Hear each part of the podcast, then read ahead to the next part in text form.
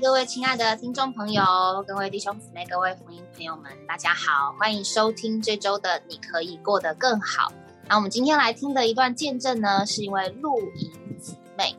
在听这个见证之前，想问问啊，您有没有曾经想过，你人生的意义是什么？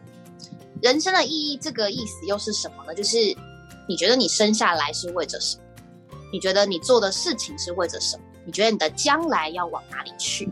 也许很多人是完全没有想过这件事情的，但我们从这个故事会听到，有人和你一样会想过这个问题。那这个问题呢，带给他什么样的结果？我们就来听一下这段见证吧。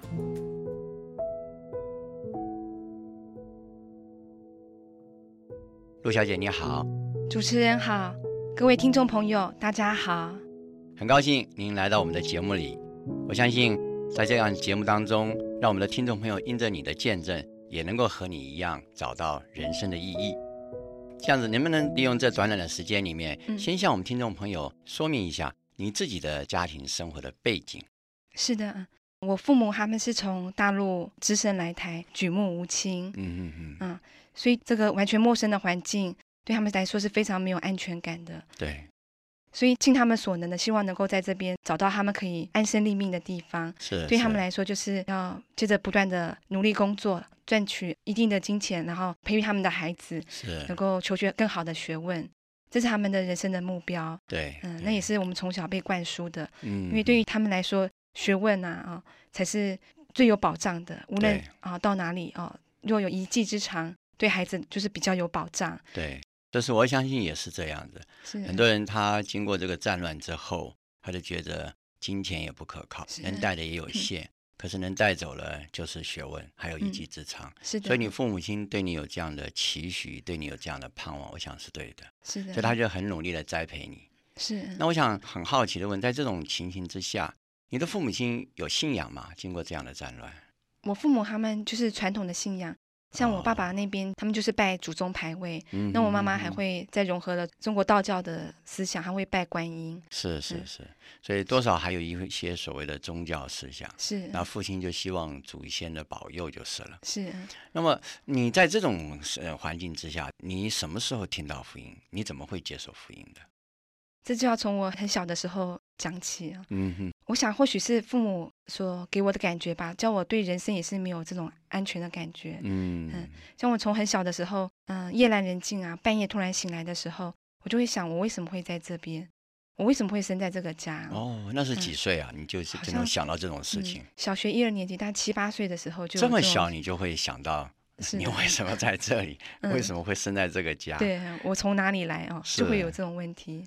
一般小孩子都不会想到这种问题，是因着有这样的想法，我不仅会去思索这个问题，我还想去找出答案。嗯，我相信在宇宙中一定有那个源头，他创造了整个宇宙啊，也创造了我。我如果能找到那个源头的话，我就找到我所以为人的目的。你你这个思想是很深的嘞，相信宇宙有一个源头。是，那你那时候没有人告诉你，这宇宙是由一位神创造的。没有哈，那但是你里面就有这种观念，我有这种观念，想去探索。不简单。然后后来你怎么探索到的？当然就从宗教里面去探索。嗯嗯附近有基督教的教会，附近的邻居邀一邀，我们就一起去参加所谓的主日学，儿童主日学。是，嗯，那有什么感受呢？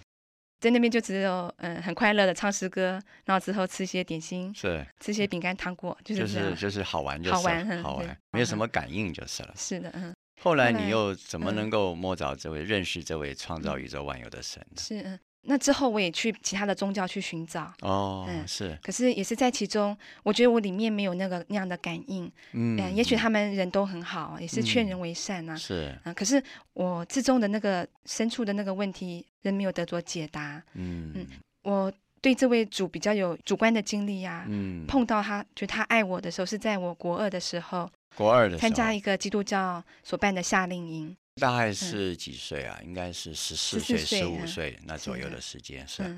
那在这夏令营，你摸到什么呢？嗯，就摸着主耶稣为我流血舍命的爱。嗯嗯嗯嗯，看到他爱我，愿意为我钉在十字架上。嗯，虽然不知道为什么他要为我钉，嗯，但是摸着他爱我啊，所以我也愿意认定他做我的主。是在小时候并没有什么摸着，他在国二的这一次的夏令营就让你摸着了。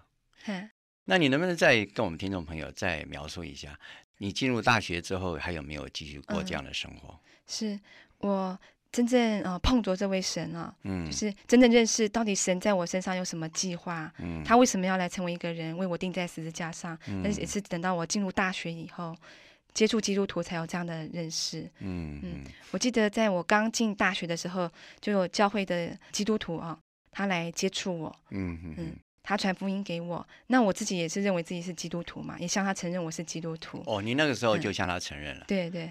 那时候你受尽了吗？也没有人跟我提起要受尽。但是你承认你是基督徒。我承认我是基督徒。哦，那也是很特别。可见你对这位主耶稣还是多少有一点认识哈，虽然不是很清楚。不清楚。不清楚。那 就是一个基督徒来找你，那你就愿意跟他们在一起。嗯。那时候你就愿意接受主了吗？是的，嗯。其实为什么我会觉得其他的宗教不是我所要寻找的？因为我一直在找那个源头，因为我觉得其他的宗教可能都是某个时间才突然出现的，那是从人来的。那我所要的是一个，应该是它是那个源头，不是人去创造它的，乃是应该能够解释一切万物的根源的啊。所以当我认识耶稣的时候，就是初中二年级的时候。虽然对他不太清楚，可是我会有这观念，应该是只有这一位，嗯，源头只有一个嘛，不可能有好多的源头，像一般的宗教一样，好多个神啊，对，所以会愿意认定他。那当我大一的时候，那个基督徒来找我嘛，他告诉我，他说，嗯，他要介绍的不是宗教给我，嗯，他要把一个生命带给我，哦，嗯，他的话很吸引我。所以换句话说，他一说到生命。就摸到一个源头的问题了。对对。换句话说，他说给你一个观念，人是有一个出处的，有来源的。是是，那你就接受了。我就接受了。那我当场就受尽了。哦，就受尽了。是。那就是换句话说，从初二一直到你大学一年级这么漫长的时间里面，你一直都没有很深入的接触。虽然你有祷告。对。那一直到大一的时候呢，你就接触到了，你也认定这位主耶稣就是你的救主，也是你人生的意义。甚至呢，你也发现它是一切的源头，是的，他就是那位创造宇宙万有的真神，是。是不是这样？所以你就愿意相信、接受他，并且呢，呃，受尽归入主的名下，是成为一个基督徒了。是，嗯，从初中二年级一直到受尽这段期间啊，嗯哼，其实我在人前哦，在老师、同学面前都是个。品学兼优的模范生，嗯嗯，各方面都是为人所称赞的啊。是，但是我知道我在家里面，还有自己在内心深处，会有有些点是不敢让人家知道的。嗯，像我的脾气很倔强，是，也许在人看来是很好，可是他不晓得我对父母亲争执起来哦，所发脾气，那真是非常可怕。是，我脾气很暴躁。是，有时候里面也会有一些不好的念头。嗯，因为在升学主义下嘛，对成绩最为重视。嗯，啊，那自己如果没有预备好的时候。有时候会，嗯，甚至会有那种想要有投机取巧的心态出现，对想去作弊，对，去作弊。在我心中会有些不敢为人所知的这种念头，嗯，其实这些都蛮困扰我的，很困扰，很困扰我。可是我知道有很多人觉得这不是个困扰，认为是自然现象。哦，可是对我希望自己做个完美的人，是是是。所以你因为想追求完美，所以这件事情很困扰，很困扰我。那你信主之后呢？你大一受尽以后呢？嗯，这些困扰你怎么解决呢？是的，嗯，我记得我从水里上来的时候。就是受尽从水里起来从水里起来的时候，我觉得好像身上的重担都脱落了。哦，罪的重担。嗯，以前我每到逢年过节或者自己生日，有个好像一个新的起头的时候，每到新的学期，我都给自己励志，要好好的用功念书，好好的对待家人啊，对待朋友啊，自己做个完美的人。甚至也不要有坏念头。对，不要有坏念头，所有恶毒的那个想法都不要出现。想要做一个完美的人。是，嗯。结果呢？结果就是不断的励志，不断的失败，一到好像新的转换关口，又在给自己期许励志。嗯，不过就是这样不断的失败。是，所以这个成为你一个很大的压力哦。是的，嗯。所以你难怪你说你受尽从水里上来的时候，那这个压力没有了。没有了，嗯。可是，在一般人的观念里面，都觉得说我必须励志啊，我每每一年励志是好的现象了，但是没有想到会成为你的压力。那我要我请问你就，那你信主之后，你没有这样的励志，你不再励志了？那你怎么改变你的脾气呢？就是在我受尽完回家的途中，我觉得整个天象我是敞开的。我虽然走在地上，但我的心在天上飞翔，是很高兴，非常快乐。是，所以我记得回家后就马上跟我妈妈讲，跟我家人讲，我受尽了，我成为真的基督徒了。嗯，是，很高兴。不过他们给我换来的反应却是浇我一头冷水。嗯 嗯，对。那我父母不是很赞成，不过因着他知道我的从小个性就这样独断独行哈，没有先经过他们，所以他们知道也没有办法。是，嗯。不过因为。我在我信主啊受尽以后，是没多久就到一个很重要的节期中元节，是中元普渡，那时候就要再拜拜了啊。嗯嗯，大街小巷都在拜，那我我家也不例外，我妈妈也跟着烧起香啊，做菜啊。那那时候他要我拜，要我吃那些祭物的时候，我就不肯吃。你不吃啊？我不吃，因着我认识我，我已经成为真的基督徒了，我就不愿意接受那那你母亲一定很生气了，非常生气。嗯，我就跟他大吵一架，而且我指着那些偶像。破口大骂，骂他们都是撒旦，是魔鬼。那你母亲更生气了，更生气。那后来怎么办呢？我跟我妈妈大概闹别扭，闹了几天哦，两三天啊。嗯嗯。这段期间，其实我里面也不好受，嗯，因为我知道我信主了，可是我却犯错了，嗯，我又生气又发脾气，嗯嗯，里面就觉得感觉过不去。如果照我以前都不管他，啊。然后你以前过了就算了，过了就算了。对他必须包容我。是。可是这次就不一样了。这次不一样，这就是你受尽以后，受尽后，你接受主以后，这次你里面过不去。过不去了，对，里面一直有个感觉要我去认错，向我妈妈道歉。是。哎，我从来没有做过这样的事。这个照我们基督徒的说法叫做生命的感觉。是的。因为你得着了重生了，这位主耶稣成了你的生命了。进到你的里面，给你有感觉，那你怎么办呢？对这种感觉，你怎么去面对它呢？是啊，我拉不下脸呐。第一次要我去跟我妈妈道歉，破天荒的。啊，你有这种感觉？对，我觉得我拉不下脸。那以前有没有去道歉过？以前呢，就就让它过去了，就过去，也没有感觉要道歉，也没有感觉要道歉。这一次有感觉了，对对。那你真是得救了。那那这种感觉之后呢？只有感觉是不够，有行动吗？原本不肯行动的，因为觉得对我来说很丢脸啊。那你觉得脸面拉不下来？其实是对妈妈，对对，她是你的长辈，你还是觉得好像道歉是件很丢脸的事。是，觉得他应该包容我，而且他有错嘛。这个听众朋友想知道，就是后来你怎么办？后来，嗯，我想是主的安排吧。他在我很很偶然的机会，我在翻阅报纸的时候看到一版我从来不会去看的，它里面的一篇文章就是使我的心受感，嗯嗯，就很感动。是什么话让你受感的？他的那个标题哦，是写二姐的来信。嗯，我在家排行老二，好，我我妹妹都叫我二姐，所以我看到那个标题才有兴趣看下去。嗯，所以其实，在前面他的文章其实内容是跟这个二姐她寄来的信是没有什么关系的。是，他只有在最后面一段的时候就突然提起。因为作者他在远地游学的游子啊，他就写二姐寄信去给他，提到妈妈的身体最近不好啦，年纪大了哦，怎么样？就提起一些父母的情形。是那个时候，我就突然里面很受感动啊，就觉得对自己的行为觉得很。很亏欠，很羞愧，很羞愧，对对，就是当场就痛哭流涕，那旁边都没有人，嗯，是 痛哭流涕，那也向这位主悔改，是，他也愿意顺服啊。回家后去向妈妈道歉，结果回去我就回去就去道歉，真的道歉，真的道歉了。哇，那真是奇妙的大改变啊！原来你脾气很不好，对，那这是主借着外面的一份报纸上的一些话，嗯，向你说话，一面感动你。一面也借着这些话向你说，你的心就软下来了，是把你的面子也放下来了，对对，去跟妈妈道歉。那妈妈的反应怎么样？妈妈妈妈的反应，她跟我说：“嗯，你知道错了就好啦。”是，嗯，一般父母都是这样，都是这样的。他有做父母的尊严嘛？对对对，尤其传统中国的父母啊，嗯嗯。不过我发现我妈妈之后。对我去教会的态度也有改变。当然，原本之前啊，我每次要去聚会的时候，妈妈都会说一些话来批评啊，哦，或者想叫我不要去啊，是想拦阻我去。那这次你道歉之后，对，嗯，他就变了，他就变了。我每次去教会的时候，他就他。口气就转变，反正就问我说：“哎，你要不要回来吃饭？”哦，就不再阻止我，不再拦阻你。那发现他你变了嘛？是，嗯，彻底的改变了。你以前从来没道歉过。是的，脾气很倔强。倔强，这次居然肯服下来。是的，也向他道歉了。是，嗯。有没有流眼泪啊？有啊，有流眼泪。当然，你的眼泪让你妈妈的心都软了嘛。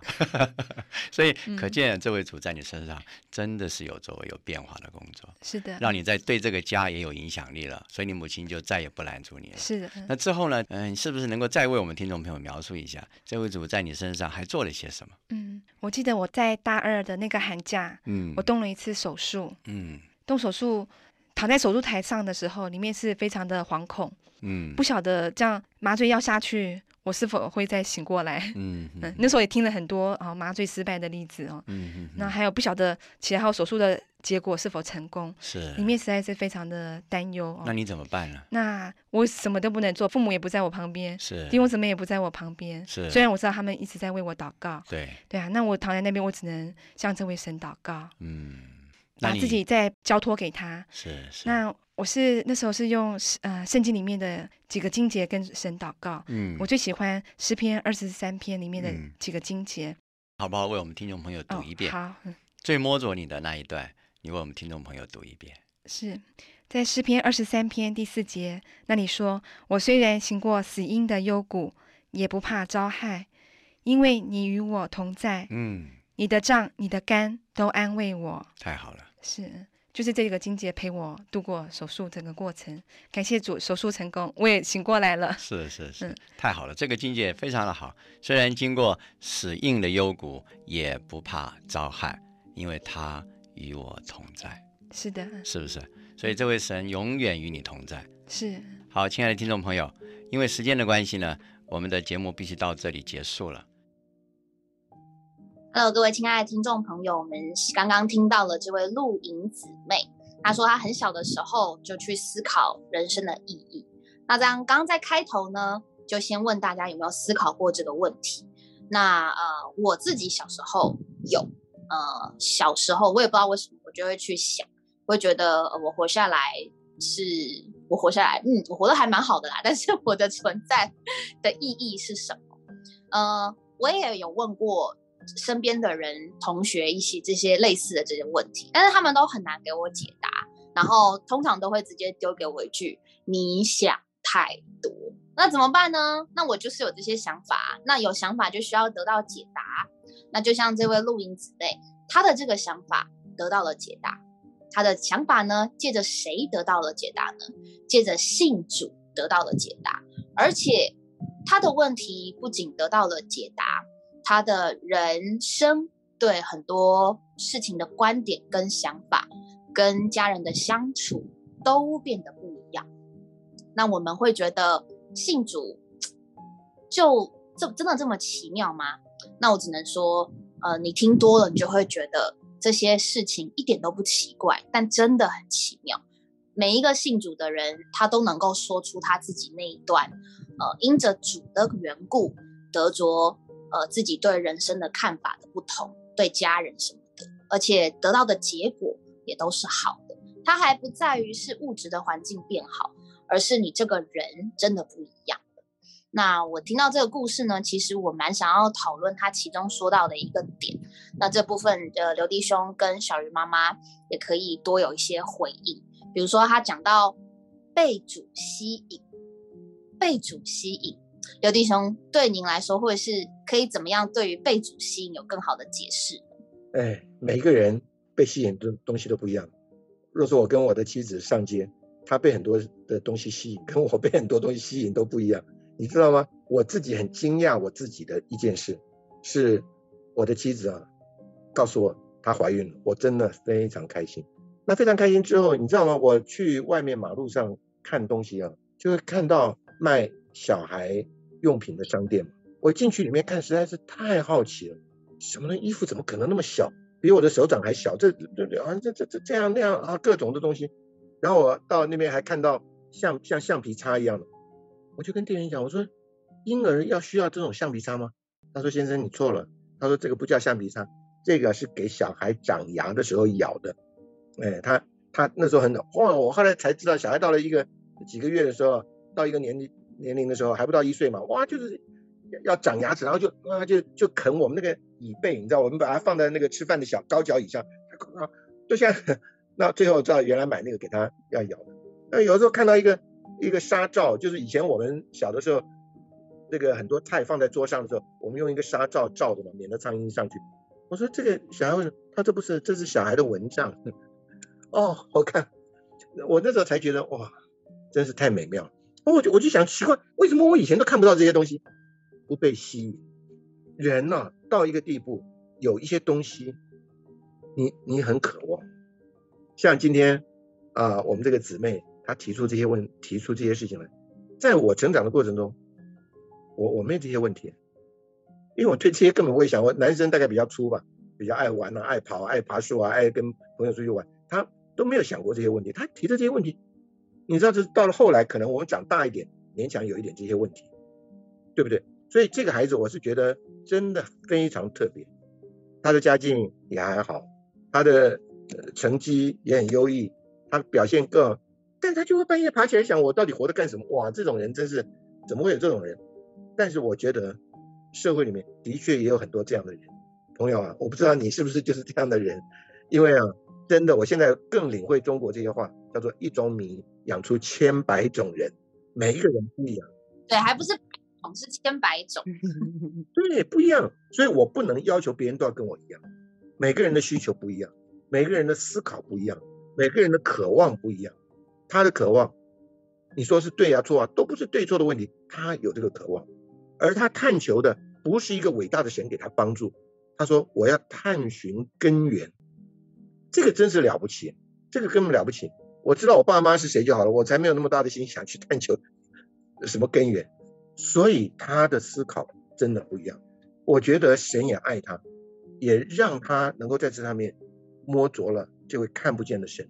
所以，亲爱的朋友，你知道我们的神不只是圣别的、公义的、有能力的、有爱的，我们的神非常的深邃，非常的优越，非常的高超，远超过我们的想象。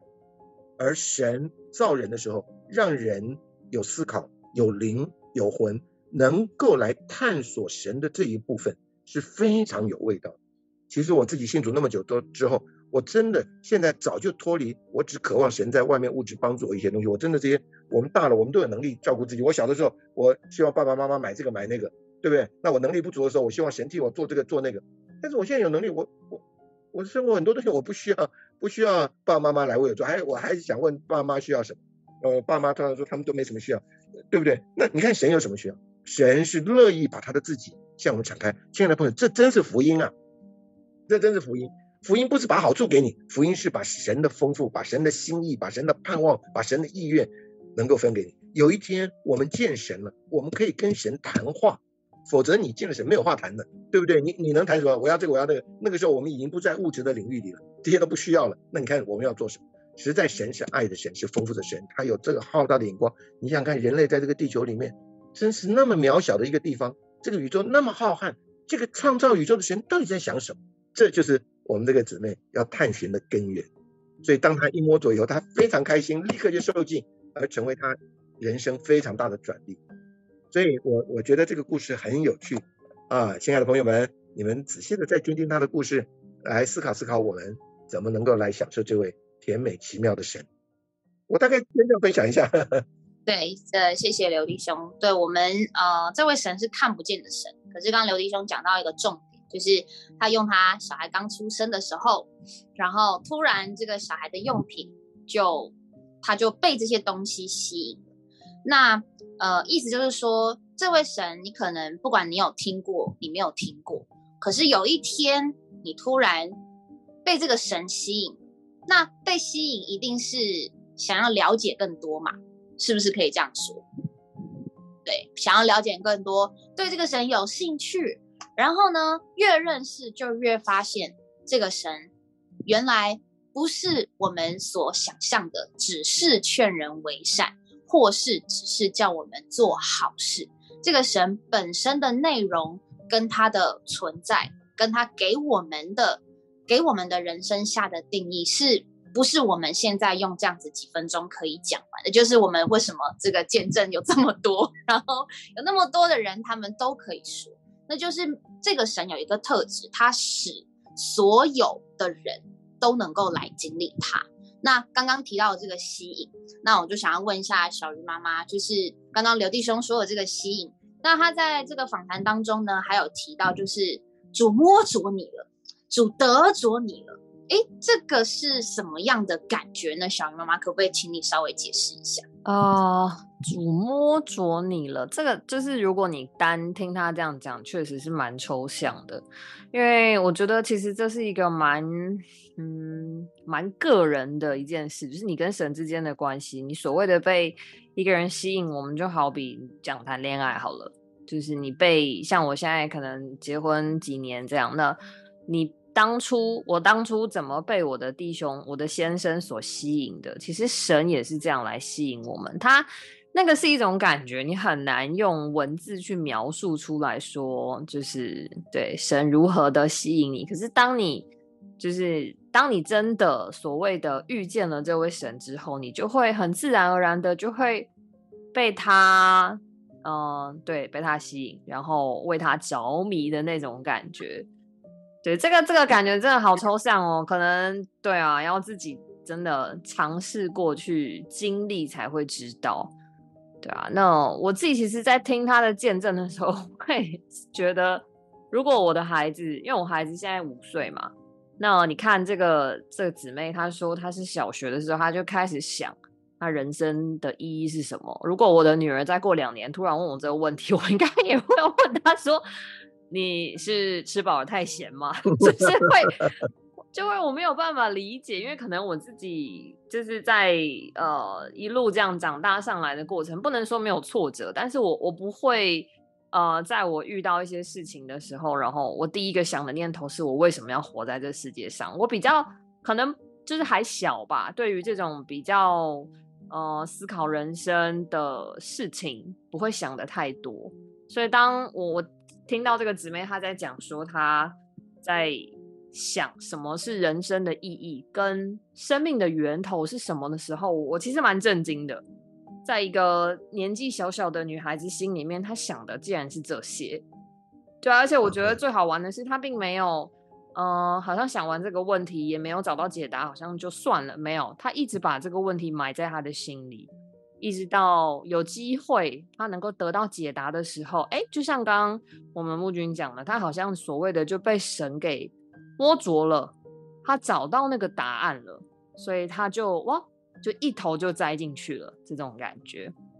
嗯，对，这个确实是很主观的东西。那我们也有非常非常多的诗歌讲到人生的意义。那今天没有办法这样子。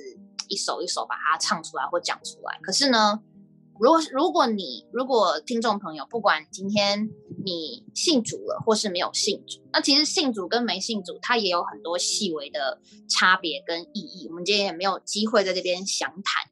简单来说，就是其实有些人他听诗歌，他就他就会受感动，就哭了。哎，这个呢，其实神也借了这首诗歌感动了。但是你还不知道这个感动是什么。那信主呢？是我们这个人在接触神，你接受这位神，其实你就是信主。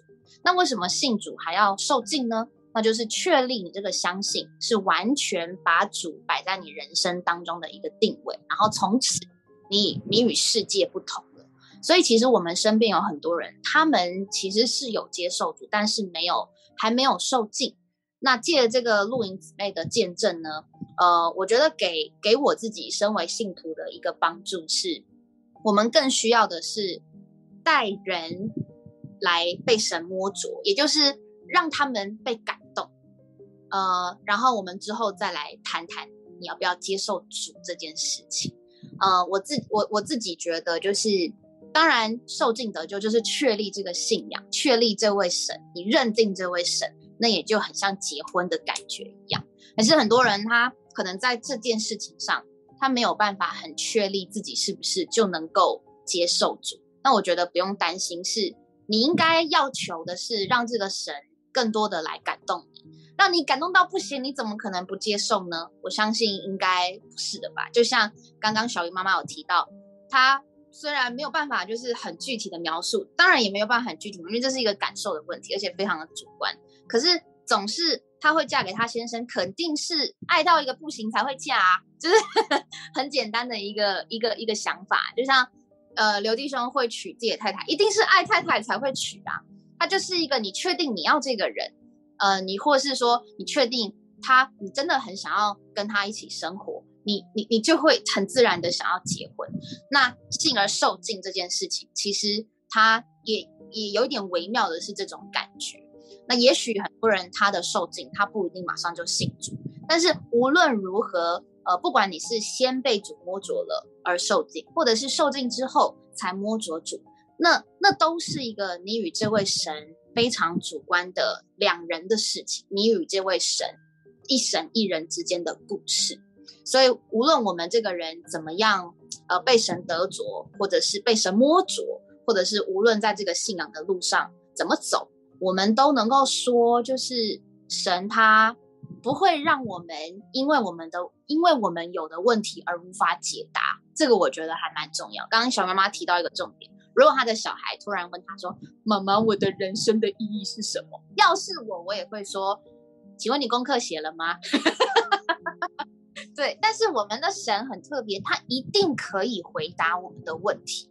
真的是可以回答的。那那个回答，他不是突然在你耳中跟你说话，而是这个圣经上的话可以成为一个解答，然后你身边信主的人也可以成为你的一个解答。